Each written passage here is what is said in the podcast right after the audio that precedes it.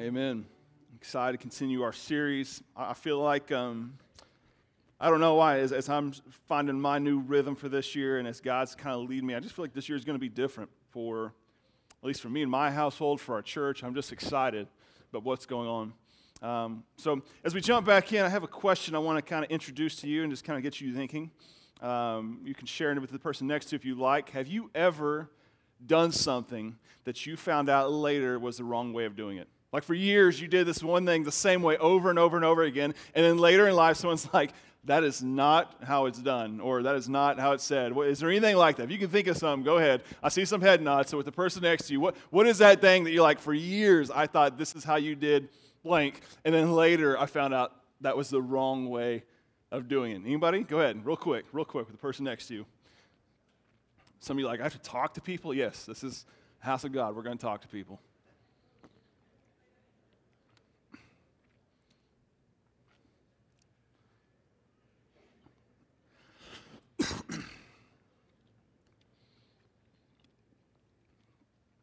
I don't know what your thing is.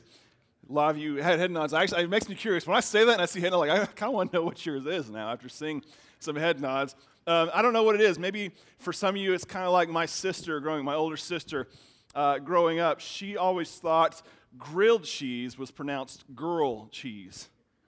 And so she always said that. She said, I want some grilled cheese. And a lot of it was because my uh, stepmom's southern twang she had. And so that's what she'd always say can I, can I have grilled cheese? And it wasn't until she was in college and went to Sonic with some friends. And she orders over there and says, I'd like some grilled cheese. And they go, Do what? like, like they don't have boy cheese. Like, what are you talking about? Girl cheese. Like, maybe we for years thought, and it was hard for her, she just built into her rhythm. Or maybe Maybe it's something a little more different, like me and Emily. Um, whenever we had Addie, our first child, we found out she had all sorts of breathing problems, and we couldn't figure out why. And so, for her entire first year, every night, we had to give her a breathing treatment with a nebulizer. It was about 15, 20 minutes. She would scream bloody murder, and it was just a, it was just a challenge for a solid year, and she would not sleep good at night. And, and we did this every night, like a, almost a pattern of life. And I was like, this is going to be the rest of her life. Then after she turned one years old, we went in to the doctor, and the doctor said, go get her allergy tested. And we went and got her tested and found out she was allergic. She was allergic to wheat, eggs, nuts, dog dander. I mean, all that. we had dogs in the house. And uh, my wife changed her diet, and literally overnight, it stopped. So for a solid year, all this time, all this energy of doing this thing for really nothing, it was like that wasn't the problem, that wasn't the issue. Have you ever had a situation like that where you've just done something for so long You've built this pattern, this rhythm in your life, and then you find out later that that, that wasn't right. If so, you can relate to Josiah, who we've been looking at and who we're talking about. And if you need to, you can start turning your Bibles to 2 Kings chapter 22. Because Josiah, where we pick up, actually where we left off, he, he's in this situation where he discovers something. The way he's been doing things is not the way to do it. This was not the right way. Even with his best intentions, it was not the right way. You see, we're in this series called A New Rhythm, and it's talking about listen, we, we have these rhythms of life that we're used to doing. What, what would it look like if this year were different? If we said, I want to create a new rhythm, one that pursues the Lord. Like normally in January, we get in this rhythm like, okay, I want to start losing weight. I want to start eating healthier. I want to get up early. I want to read more, whatever. But what would happen? Some of us have already lost it after day two. Uh, but what would happen if we said this year as a church, we want to strive after the Lord together? Like this was our agenda, this was our focus. We wanted to create a new rhythm. And we can say at the end of the year, remember 2020, how that year was different because we started seeking after the Lord together. What would that look like? You see, last week we talked about the need to find your rhythm, and hopefully you've done that. If you haven't, I want to encourage you to keep doing that, to do that this week, to find your rhythm when it comes to church, getting engaged in church, and find your rhythm when it comes to reading God's word. And even more so, what I love is finding your rhythm when it comes to responding to truth when you find it. Like, how do we respond? And it's so important to get first because what we pick up today ties right into it. Because once you find your rhythm, the big idea we're going to see today is then you need to start gathering your band. You need to start getting the people in your life that are going to come with you. Uh, I'm not a musician. I know that probably surprised you. I can't carry a tune in a bucket, out a bucket, anywhere near a bucket. I, I can't do it at all. But me and Emily had to learn how to play guitar and stuff to lead worship for youth because we couldn't afford to pay a band or anything come in. And so I learned to play, yeah, it was disastrous. A joyful noise, the Lord says, right? It was a noise, and it was joyful to a few. Uh, but we, we learned, I began to find my rhythm with it, but then me and Emily had to learn to do this together, and we challenged each other. We started to gather our band, we started to make this together, and, and it became a beautiful thing. What happens when we start gathering our band together? And we'll look at that today. So hopefully you're in 2 Kings chapter 22. In case you're wondering, 1st and 2nd Kings is all about Israel's history of kings who have come in and out of leadership. You have 1st and 2nd Solomon where you have Saul, the first king of Israel, comes in place, and that really was not the guy that needed to be. It was this guy named David who God really wanted to be there, but Israel demanded a king. And they found the most impressive looking guy possible, this guy named Saul, and he just didn't quite cut out. But the guy who you would never expect to be the guy was David, became king. And first and second Solomon, uh, Samuel, sorry, he, he went through all this. He became king, and, and it's about David's life. And then you get to first and second Kings, and you have this whole situation where David's son Solomon takes over, and after Solomon dies, you just have this repeat cycle of kings, one after another, after another, after another and you have this king. Imagine the, the, the, uh, the Israel people. You have this constant things going good, things going terrible, things going good, things going terrible, following God, completely abandoning God. That's what the entire First and Second Kings looks like. And where we left off and where we pick up today, Josiah comes from a family. His grandfather and his father have just been crash coursing Israel into a, a nosedive of running from God. And yet, when we pick up in 2 Kings chapter 22, verse 1, he starts turning things back around he starts pursuing the Lord. As a matter of fact, verse 3, we find out in his 18th year, he starts seeking after the Lord. He says, We need to rebuild the temple. It's been torn down. He begins rebuilding the temple. He begins, starts valuing the things that need to be valued. And when we pick up in verse 11, we left off, they find the book of the law that they had lost, the Bible. The Bible they had, which would probably be the Pentateuch at that time, the first five books of the Old Testament. They, they find it, somehow had been missing, and they find it, and when they pick it up, they bring it to him, and they read it to him. Verse 10 tells us, says, The priest Hilkiah has given me a book. And Shaphan read it in the presence of the king. And verse 11 is where we left off. It says, When the king heard the words of the book of the law, he tore his clothes. He tore his clothes. That was a sign of regret. It was a sign of, woe is me. Like, what have I done? You see what happened in verse 11? Josiah gets exposed to the realization that the things he's been doing his whole life did not match up to what he's just read or just heard. How, how is he going to respond? Uh, uh, what is he going to do? Have you ever been in a moment like this where you find God's word and suddenly you read and it doesn't line up to what you have been doing or what you want to do? Kind of be honest, this is a real crossroads our society is in now. We, we get in a pattern of life that we like, that we enjoy, that we find. Then when we get exposed to God's word, we come to realize that this is not what God's word says. And so what do we do? We don't change our life to adapt scripture. We change scripture to adapt to our life, don't we? we reinterpret it. Well, I don't like the way that says because I want to continue to do this. And so, because of that, that just surely doesn't mean this because I find joy in this. And there's no way I'd find joy in something that was wrong, right? And so we reinterpret Scripture. And this is where our society is going, and many churches are leaving in droves away from what God's Word actually says to fit what they want to hear. There's a, there's a need for us today to do our due diligence to Scripture and say, what does it say, and what does this actually mean? And how does, how does my life need to change? Not just how does Scripture need to change. God's Word should stay the same. And, and here's the problem if God's word changes and our life stays the same, something's off kilter, right? If you've ever read God's word and it has not changed your life, listen, you're, you're not reading scripture right. And Josiah's exposed. And so, what he's exposed to something that is not the way it's been done. So, what is he going to do? And so, hopefully, you have your Bibles to 2 Kings chapter 22. We're going to read 12 through uh, 23, actually, uh, but uh, we'll break it down in pieces. So 2 Kings chapter 22, verse 11 says, When the king heard the words of the book of law, he tore his clothes. And what, what is he going to do? It says, Then he commanded the priest Hilkiah, son of Shaphan, Achbor, son of Micaiah, the court secretary Shaphan, and the king's secretary Asaiah. He said, Go and inquire of the Lord for me, the people, and all Judah about the words in this book that has been found. For great is the Lord's wrath that is kindled against us because our ancestors have not obeyed the words of this book in order to do something written, to do it sorry, everything written about us. I love right there his first step in response of taking scripture seriously means getting others involved. The first thing he does when he realizes, like, listen, something's off kilter, he doesn't just go, listen, I need to read this to myself. I need to try to figure out for myself. He tries to gather people. Taking God's word seriously means getting other people involved in the process. Do you realize that? Isn't that counterculture to what we run into today? Like, how often do we want to make faith personal? It's about me and the Lord, and that's it. Can I just tell you, when I read Scripture, I find very little biblical evidence that backs that up. Scripture, when you come to God's Word, when you find God's uh, truth coming to you, it's not supposed to be in the context of by yourself in isolation. It's always meant to be in the context of community. God created Adam and he's by himself, and what does he say? It's not good for him to be alone. Like, this is not good, bro. Like, we need to create someone for to be with you. Eh, Jesus, whenever he left, he didn't say, listen, go off and live out your faith as happy as you want by yourself. He says, no, go and start the church and get this going as a community of believers together. And yet, we often want to make faith just, it's my faith, it's my Lord, it's my relationship, and it is. But listen, if you live it out completely that, you're not living in the context of Scripture. You're meant to live in a faith based community with other people. We're supposed to do it with other people.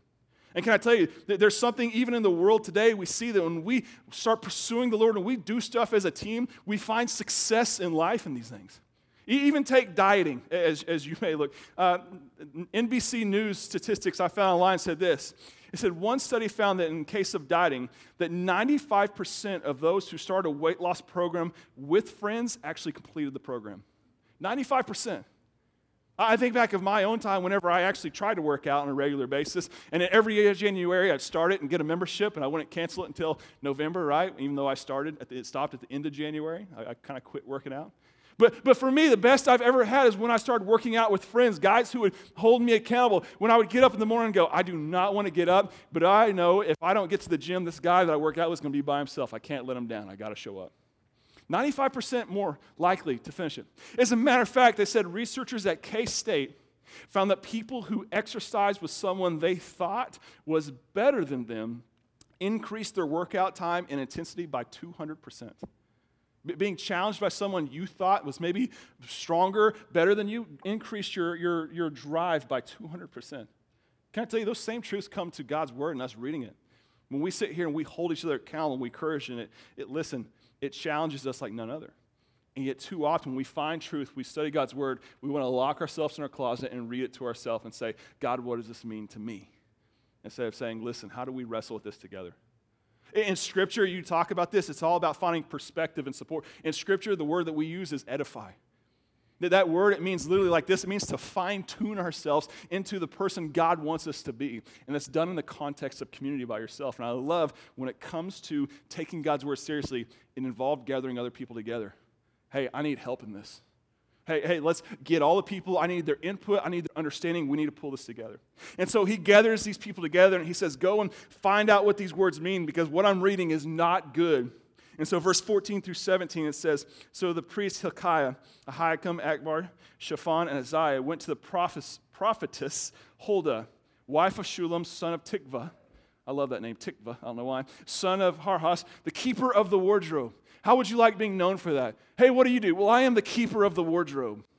What does that mean? I keep an eye on the wardrobe. I, they, I actually read all over trying to find out what the scholarly, like, what does this mean? And they said it's probably someone who kept track uh, of the priestly garments at the temple or the kingly garments. But hey, that's what he did for 11. He was the keeper of the wardrobe. I don't know if you can get a college degree in that, but it might. So it says she lived in Jerusalem, in the second district, and they went and spoke with her. It's oddly interesting, all these specific details. And I try to dig apart the details, and honestly, I got lost in the minutia of all that's going on. But what's interesting to me is these details are specific. You know why? Because this is a real account. This is not some story of Zeus. This is not a story of Hercules the Great, the Mighty. This is real people like, oh, yeah, you remember that person? Yeah, his dad's Tikvah. He was, he was the keeper of the wardrobe. They lived in the second district of Jerusalem. These were real people. These are real things going on. And sometimes we want to read scripture like it's fairy tale. And listen, this is real truth. And that's why there's so many strange details going on. But they go and find this prophetess, Huldah, and says, Can you help us understand? And in verse 15, she said to them, This is what the Lord, God of Israel, says Say to the man who sent you to me, This is what the Lord says I'm about to bring disaster on this place and on its inhabitants, fulfilling all the words of the book that the king of Judah has read because they have abandoned me and burned incense to other gods in order to anger me with all the work of their hands. You see, my wrath will be kindled against this place. It will not be quenched. I, I love, I don't really love, but a sad truth as she opens up is points out that God takes sin seriously. He's like, listen, you guys have abandoned, you wouldn't worship the other God. You have actually built altars to other gods in my temple. How do you think I'm going to respond? He's like, listen, I'm going to take their sins very seriously. There's consequences to your actions. There's a truth when it comes to Scripture. God is a man of His word. He says what He means, and He means what He says. He's going to follow through. And yet, today, how often do we honestly take sin seriously in the world? you won't believe me. My friends were gossiping. Probably shouldn't have done that, but I'll quit. Like, listen, God takes this stuff seriously. How seriously does he take it? John 3:16 says, For enough that he sent his own son to die on the cross for our sins. Why would he do that? Romans 6:28 says, "For the wages of sin is death." The wage, the payment we receive for our sin, for our saying, laughing at these little things, is death. And how serious it is, is God sent his only son to pay for that. God takes sin seriously. He doesn't scoff or joke around about that. And so we say it's just gossip. He's like, yeah, that gossip sacrificed my son on the cross. Let's not tow around like this is some joke, some petty thing. Think about this for a second. What would it take for you to sacrifice your kid? Imagine that for a second. You're in God's shoes, and to, to pay this penalty that you take so seriously, and you sacrifice, and you gave up your son, your child, your daughter, and they come and say, like, listen, I was totally lying right there, my bad. And like, yeah, my bad. I just sent my son to die on the cross for that. We joke about this. That the most I find closest to this today that someone might give up is a commercial I found the other day about Klondike bars. That, yeah, that's the closest thing I found. Last year, there was a commercial about Klondike bars, and they came to this pregnant women and said, Listen, we want the, the naming rights of your child. If you give us the naming rights of your child, we'll give you a lifetime supply of Klondike bars. Yeah, thank you. Klondike bars. And so they had the situation where they're sitting there discussing and arguing, like, listen, so explain this again. If you'd allow us to name your kid Klondike, have the birthright, the name rights to that, we will give you a lifetime supply of Klondike bars. They finally come and says, What about the middle name? Like, we'll do it. And this mother actually says, Listen, my kid's middle name for the rest of their life will be Klondike Bar, middle name, and we get a lifetime supply of Klondike bars.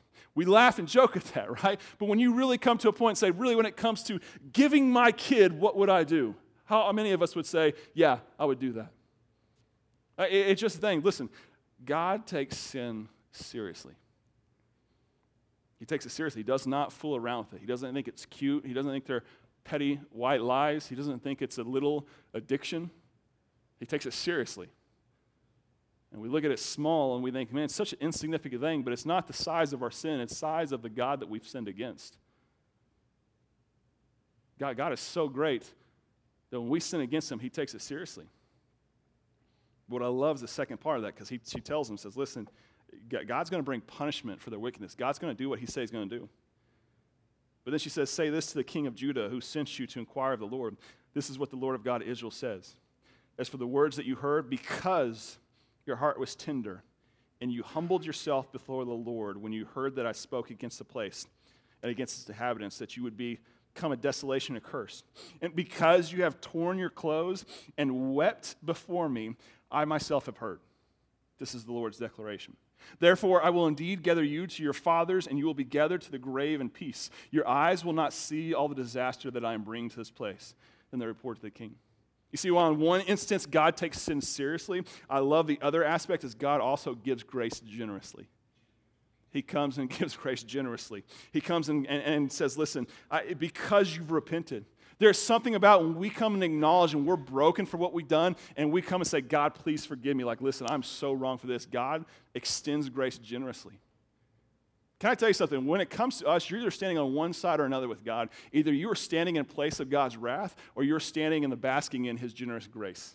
If you've not accepted His gift, if you've not accepted the love, the grace of Jesus Christ's death, burial, and resurrection, can I tell you something? You are standing in place of His wrath. And too many people want to think, man, if I come to church, if I act good enough, if I read my Bible enough, if I do all sorts of stuff enough, it will be enough. And can I tell you, it will never be enough. You have to come and accept this gift. You have to repent just as Josiah did. So, some of you, I'm talking right now, and you're starting to think, is that me? And you have a hint of doubt. Listen, you, you cannot leave this place with a hint of doubt. And so, at any point, right now, whatever, we'll have elders in the back standing by the car. I, I encourage you to go talk to them. Don't wait for the end for a response. Like, listen, I got to wait till Eric gives me a response time. No, listen, the response is right now. Maybe God's stirring your heart, like, listen, is that me? You go and talk. At any point in the service, they're going to be back there. I'd encourage you to do that. But we can't toy around with sin. We can't act like it's nothing like God really wouldn't punish me. Listen, God takes it seriously. But when we repent, God gives it generously. And what I love is the situation is that they, they tell him, says, listen, because you've repented, do you, do you know what happens? Because you've done this, because you've shown brokenness for what you've done, because you've, you've begged for forgiveness, you will not experience the judgment I'm giving. You're going to stand outside that. What's interesting to me as I see is Josiah doesn't stop there. It's not the end of the story. Because chapter 23, it picks up, it says, They reported to the king and said, So the king sent messengers. He continues on. Why does he continue on? Like he's received grace, like he's being delivered from the punishment. He doesn't have like, I'm good. I've got my pass. I'm good. I've checked the box. God's told me I have that promise to hold on to. Why does he continue on? Because listen, it's not about getting a ticket out of somewhere or into somewhere. It's not about an athletic pass. It's about a relationship with a loving God. And too many people want to come and pray and say, God, forgive me. I want to go to heaven. Please give me my ticket because I want to cash it in later, and completely miss the idea of a loving Savior. Josiah gets it. He's been forgiven. He's received grace. He's received this goodness. He's received the past, but now he gets to enjoy the relationship. How many of us miss that? Listen, last year for some of us, many of us might be just that, where we spent the whole year just thinking, man, I need my ticket and you've missed the date that was there, the whole relationship that can be there. That this year can be different. How is it different? Well, look at what he does next. Verse 23. If scripture doesn't excite you, I don't know what will. It says, verse chapter 23, verse 1 through 3. It says, So the king sent messengers, and they gathered all the elders of Judah and Jerusalem to him. And the king went to the Lord's temple with all the men of Judah and all the inhabitants of Jerusalem, as well as the priests and the prophets and all the people from the youngest to the oldest. He read in their hearing all the words of the book of the covenant that had been found in the Lord's temple. Next, the king stood by the pillar and made a covenant in the Lord's presence to follow the Lord and to keep his commands, his decrees, and his statutes with all his heart and with all his soul, in order to carry all the words uh, of the covenant that were written in the book. And all the people agreed to the covenant. I love what he does next, is what our big idea is. He, he finds his rhythm, but then he starts gathering his band together. Like, like, notice three things I want to draw out of this is your application. Like, God's word does not just make us feel good, it actually is applicable to our life. He, he gathers, he reads, and he commits. First thing he does, look at him, and says, he then he gathered all the, he started bringing these people together.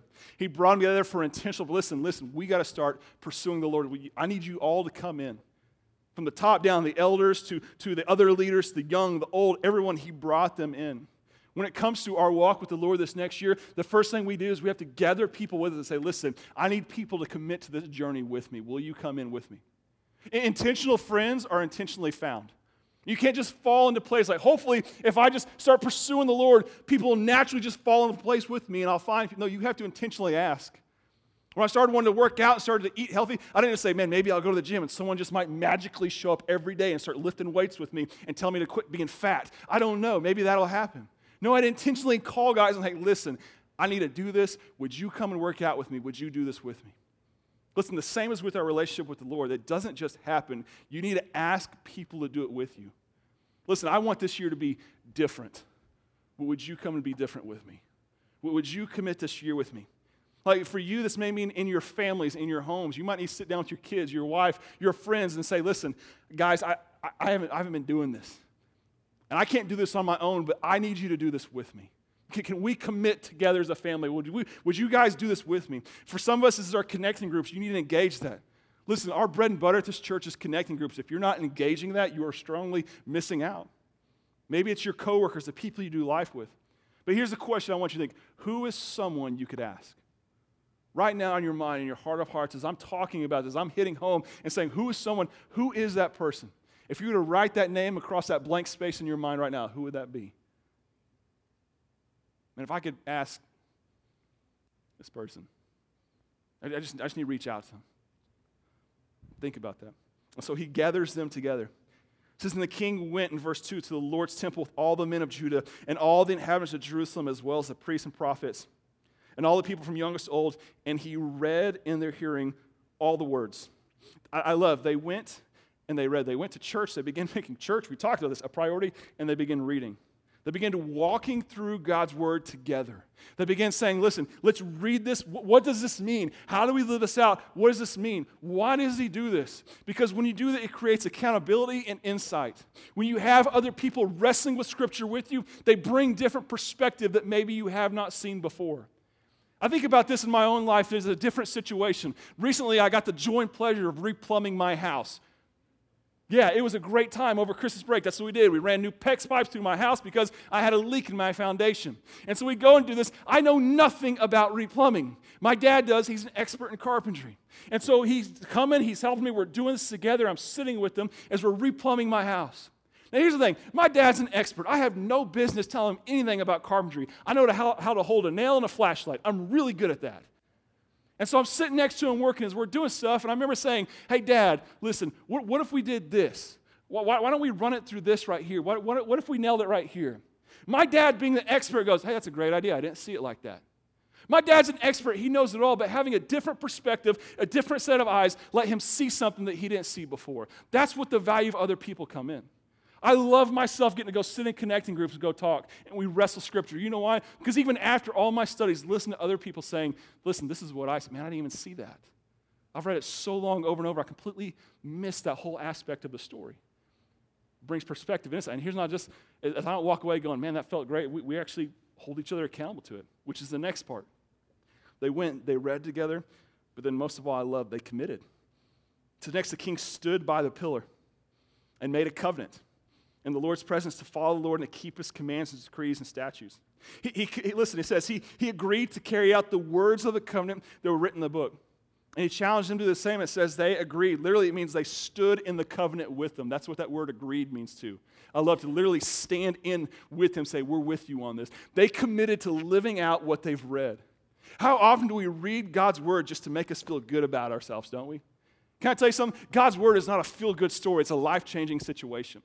Sometimes we want to read God's word like this picture. Go ahead and put that picture up. Yeah, you know what that is? Some of you got some on your shelf right now at home, don't you? Chicken Soup for the Soul came out in 1993, sold 500 million, million copies. And the whole book is just all about these feel good stories. Oh man, feel good about yourself. Oh, that's so uplifting and encouraging. Can we tell you something? We read, none of that changes our life, right? We read it and we just feel warm and bubbly on the inside and walk away feeling good about ourselves. God's word is not that way. It's not chicken soup for the soul. We're like, ooh, God's awesome. No, it changes, it morphs, it transforms our, mind, our bodies and our minds through the renewing of our minds, the scripture says. And if you read God's word just to make you feel good, you're neglecting what God's word says. And too often, when it comes to reading scripture, we stop right there. We read it and say, man, I checked my box this week. I'm good. And we never let it transform our lives. God's word should change you. And Josiah comes and reasons, listen, I'm not just going to commit to reading this, I'm going to commit to let it changing me. When I read truth, when I read where it says I should do this, you know what I'm going to do? I'm going to do that. When it says love my neighbor, I really hate this guy, so that's who I'm going to love first. It's uncomfortable. God says, give my best. You know, I'm going to give my best. When God says to do this, I'm going to do this.